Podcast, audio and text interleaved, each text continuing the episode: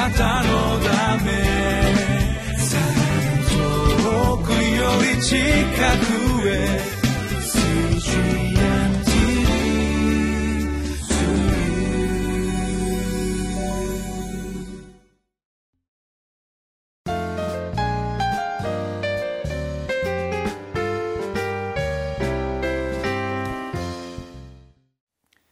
皆さんこんにちは。八尾福音教会あけぼのチャペルの伊藤勝利です。今日は4月9日火曜日です。そして今日の聖書の箇所はガラテヤ人への手紙4章12節から20節まで。今日のテーマはキリストが形作られるための愛の苦しみ。今日は誤った熱心というものについてご一緒に見ていきたいとそう思います。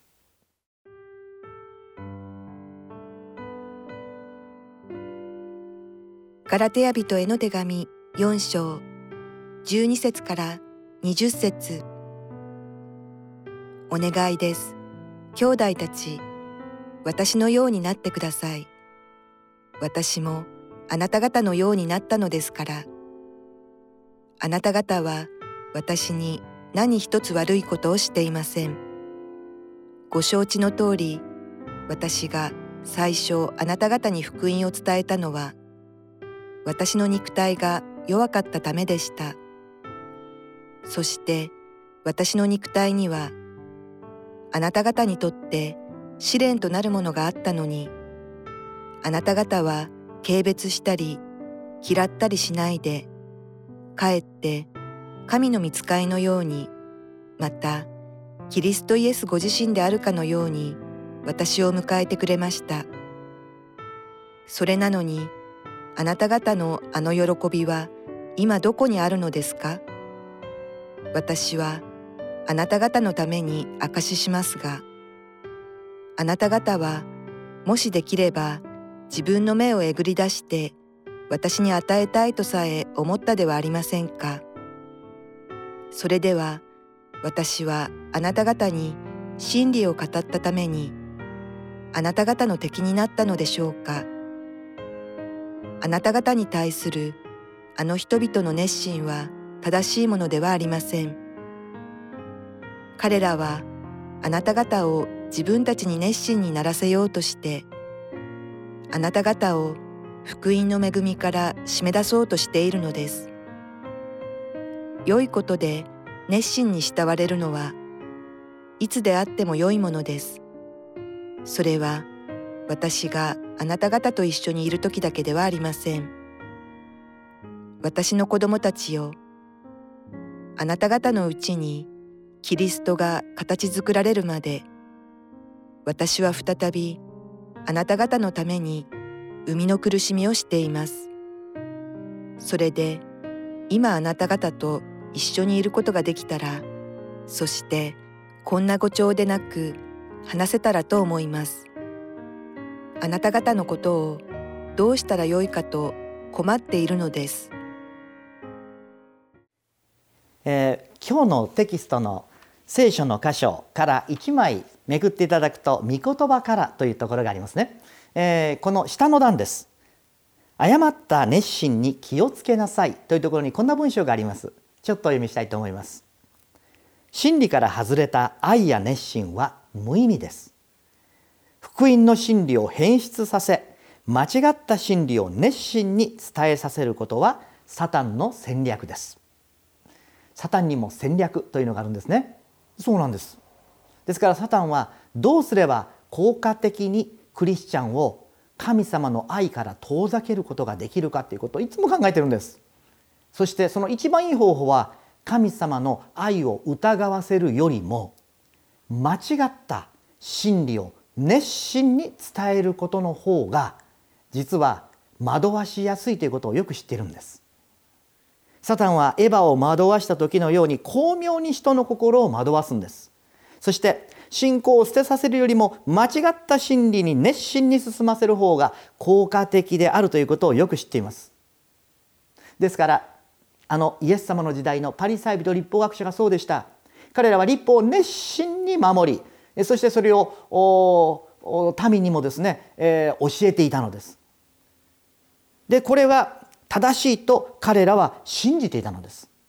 でも彼らが熱心に伝えていたその立法によって救われるという教えは真理ではなかったのです。間違ったものでも人は熱心になることができます。そしてその熱心さゆえにそれをもっとより熱心にやろうと進んでいくのです。サタンはその熱心さを非常に励まします。よくやってるあなたは素晴らしいクリスチャンだ。もっと頑張りなさい。そう言ってまるで精霊様がそうするかのようにサタンは間違ってな熱心さを励ますんです。そうしますとより熱心にやって私は神様の前にこんなに立派にやってるんだ。自負しそしてますます間違っていってしまうんです。このことが実はサタンが私たちを惑わす時に使う方法なんです。間違った真理に私たちをいざなっていくんですね。でもサタンに戦略があるとするならば神様にも戦略があります。戦略という言葉はふさわしくないかもしれませんがあでも先ほど読みましたところの少し下にこう書かれてあります。神の戦略は弱い者を最後まで愛し真理を捨てないことです。イエス様がそうなさったようにいつもイエス様は弱い者と共にいました。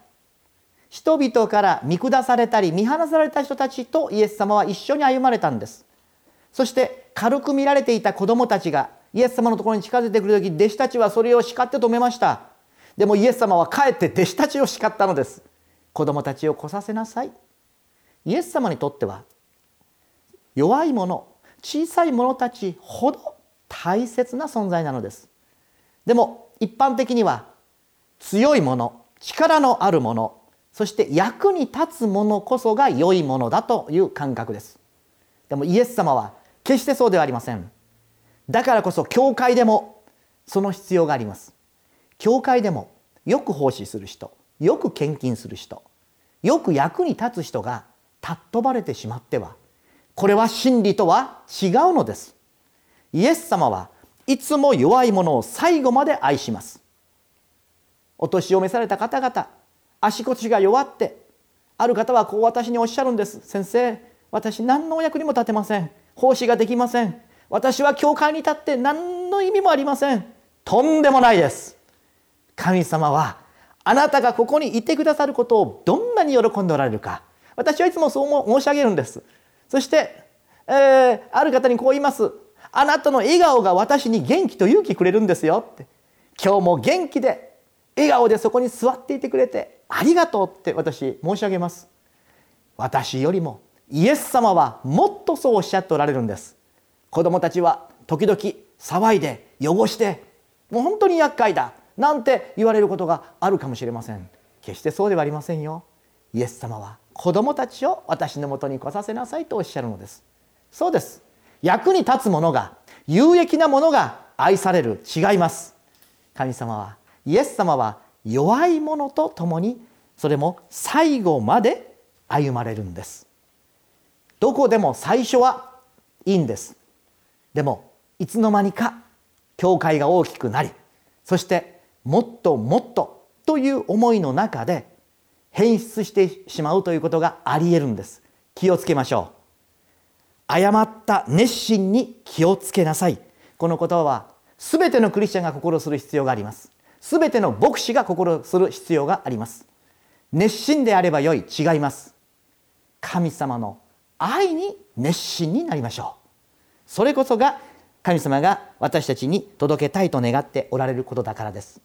イエス様は本当の真理に基づいて何度もあえて安息日に癒しをなさいました。安息日。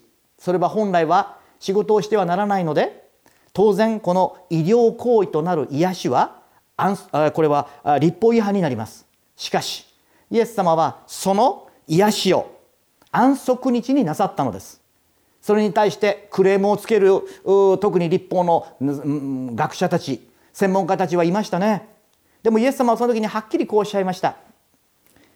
安息日のために人間が作られたのですか？人間のために安息日が作られたのですか？どちらですか？言うまでもありませんよね。でもいつの間にか彼らの立法を守るという熱心さは本末転倒をきたらせてたんです。そうです。私たちも教会においてイエス様が一番大事にされるのは人なのです。組織でもシステムでもありません。まして建物でもありません。私たちがイエス様が一番大事にされる弱いものを最後まで愛する。これを本当にしっかりと大切にしていきたいものだとそう思います。イエス様は私たちにこのことを何よりも教会の大切なポイントとして置いてほしいそう願っておられるのです。先ほどのサタンの戦略ですという言葉の後にこんな言葉がありますよ。これによって共同体は真理から離れ愛と信頼が崩れるのです。もしも神の教会でこの愛と信頼が崩れてしまったらどんなに神様は心痛められるでしょうか。私たちは心して誠のイエス様の真理そこにしっかりと立たせていただきたいですね。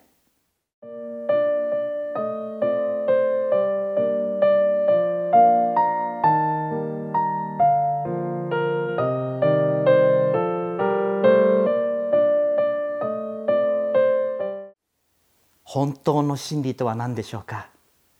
それは愛することです。イエス様がそうされたようにキリストの体である教会はまず何よりも愛することから離れてはいけません。教会を大きくすることではありません。繁栄させることでもありません。イエス様が命を懸けられた。人がそこで喜んでいますか？感謝していますか？生き生きしていますか？キリストの体にいつも命が生き生きとしている。これがイエス様のお心です。このイエス様の真理にしっかりと立たせていただきましょう。お祈りいたします。イエス様私たちがつい勘違いしてしまう。熱心であればよい。違うとはおっしゃいます。真理から外れた愛や熱心は無意味です。どうぞ私たちを真理に立ち返らせてください。真理とは何か。初めの愛に帰りなさい。もう一度イエス様が私たちに教えていてくださるこの真理をしっかりと握ってこれからも歩ませてくださいますようによろしくお願いいたします。イエス様の皆でお祈りいたします。アーメン。主の祝福がありますように。あなたのため遠くより近くへ